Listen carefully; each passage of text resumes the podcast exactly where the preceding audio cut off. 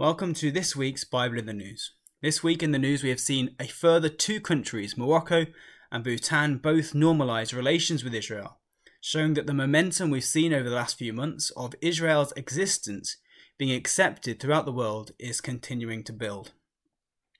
Although Bhutan is not an Arab or Muslim country, it shows that the spirit of acceptance we have seen towards Israel is spreading. Morocco, on the other hand, the other country to have recognised Israel this week, is indeed an Arab and Muslim country with around 99% of the population being Sunni Muslim. Um, the majorities that we also see in the UAE and also Saudi Arabia. And what we seem to be seeing in the Islamic world is a split between the Sunni and the Shia nations regarding how they view Israel, with the Shiites, led by Iran, holding on to the policy of standing up with the Palestinians and refusing to have any relations with Israel until a two state solution agreement is reached, while the Sunni Muslim and Gulf states, led by Saudi Arabia, seem to be moving from this long held position towards an accepting and even a friendly attitude to Israel. And of course, we've seen peace agreements between Israel and Arab nations before. Firstly, um, Egypt in 1979, and then, of course, Jordan in 1994. But these peace agreements were very different from the ones we're seeing today.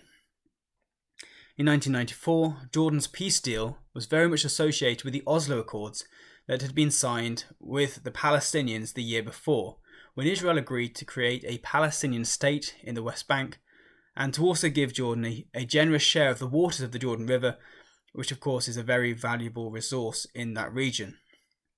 And again in 1979, Egypt only made peace with Israel because it found that there was no other way that they could get back control of the Sinai, and the loss of which, which had been in, had been enduring humiliation to Egypt since 1967 um, with the Six Day War.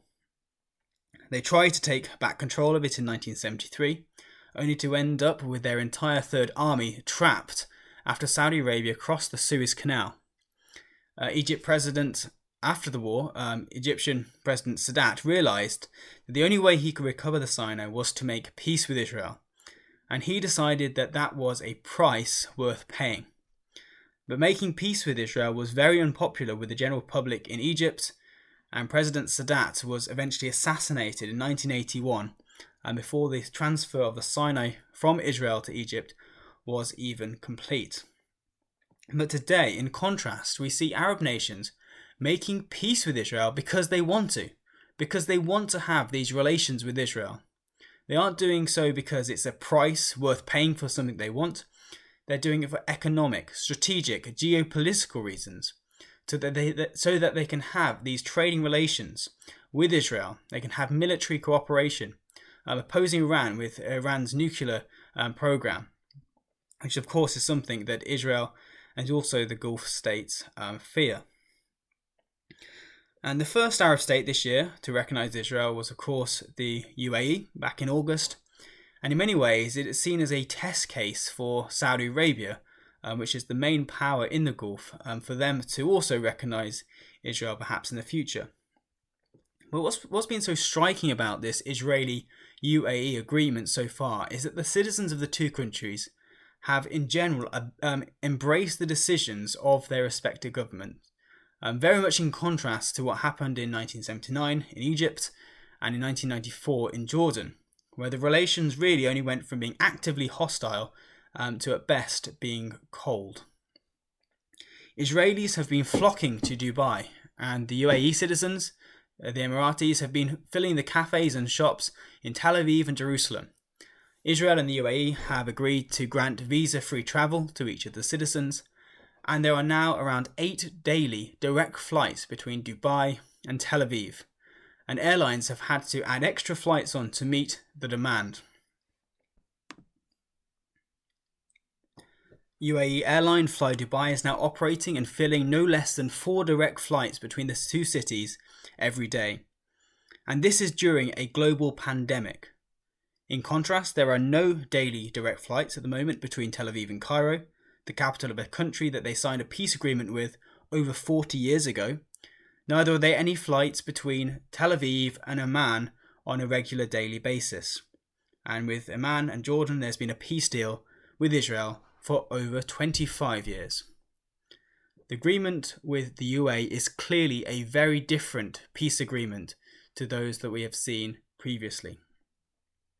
The tourists from the UAE, from the UAE who have been visiting Israel have in some cases had a mixed welcome in Israel because although they've had a warm welcome from the Israelis, the Palestinians are looking on the normalization movement in horror. A group of Emirati businessmen visiting Tel Aviv took the opportunity to visit the Temple Mount and the Al Aqsa Mosque, only to be met with a Palestinian protest shouting insults at them. Surely incidents like this will only push the UAE more and more to Israel's side. The business communities in the two countries have also responded positively to the normalisation and have been holding conferences to boost trade between the two countries. Having access to Dubai, which is already an established trade hub for the, for the greater Middle East and beyond, will open up Israeli business to many new markets, especially their tech businesses. And this, of course, will be a real boost to the Israeli and the UAE economies. But why then does all this matter? Well, turn over with me to Ezekiel chapter 38 because here we have a snapshot of the politics of the time leading up to the Battle of Armageddon, which is when Christ return. So Ezekiel 38, and we'll start at verse 8. We read that, After many days thou shalt be visited, in the latter years thou shalt come into the land that is brought back from the sword and gathered out of many people, against the mountains of Israel, which have always been waste, but is brought forth out of the nations, and they shall dwell safely, all of them. And of course, we've already seen Israel gathered out of many people. That happened um, many, many years ago now. But we haven't seen them dwell safely. Verse 9, we read that thou, let's go, shall ascend and come like a storm. Thou shalt be like a cloud to cover the land, and all thy bands, and many people with thee. Thus saith the Lord God, It shall come to pass that at the same time shall things come into thy mind, and thou shalt think an evil thought, and thou shalt say, I will go up to the land of unwalled villages. I will go to them that are at rest, that dwell safely, all of them having dwelling without walls, and having ni- neither bars nor gates. And so again, we see and we're told that Israel will be at peace at that time. In verse 12, we're told um, that the Gogian host will go to take a spoil and to take a prey, to turn thine hand again um, upon the desolate places that are now inhabited, and upon the people that are gathered out of the nations, which have gotten ga- cattle and goods, and dwell in the midst of the land. And so we see they've gotten cattle and goods, so they're at peace, and they're also wealthy. Verse 13 we read that Sheba and Dedan and the merchants of Tarshish and all the young lions thereof shall say unto thee, Art thou come to take a spoil? Hast thou gathered thy company to take a prey, to carry away silver and gold, to take away cattle and goods, to take a great spoil? Therefore, Son of Man, prophesy and say unto Gog, Thus saith the Lord God, In that day when my people of Israel dwell safely, shalt thou not know it? And so the challenge is here when Israel dwell safely, shalt thou not know it? Do we know these things? Because come down to verse 18. Because we read here, It shall come to pass at the same time when Gog shall come against the land of Israel, saith the Lord God, that my fury shall come up in my face. For in my jealousy and in the fire of my wrath have I spoken. Surely in that day there shall be a great shaking in the land of Israel.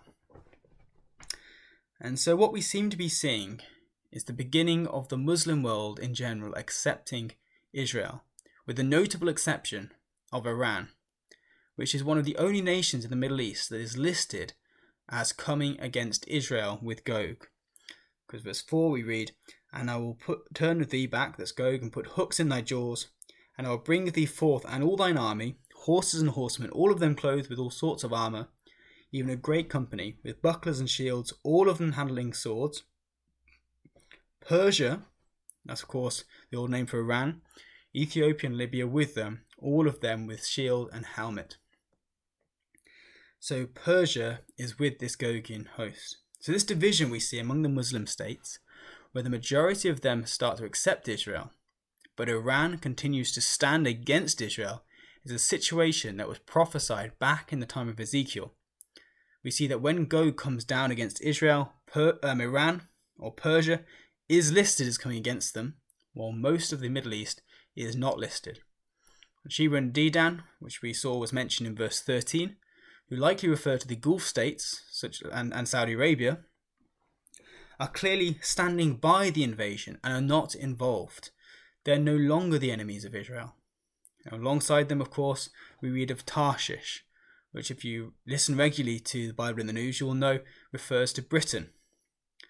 And this week, of course, we've continued to see the negotiations um, for Britain leaving the EU. Britain, too, is separating herself from the nations that we know will come against Israel at the time of the end. And all these things show us that we are moving quickly to this situation described in Ezekiel 38, meaning that we cannot be far from the time of Christ's return. This has been Paul Barnes joining you for this week's edition of the Bible in the News. Join us again next week for another edition.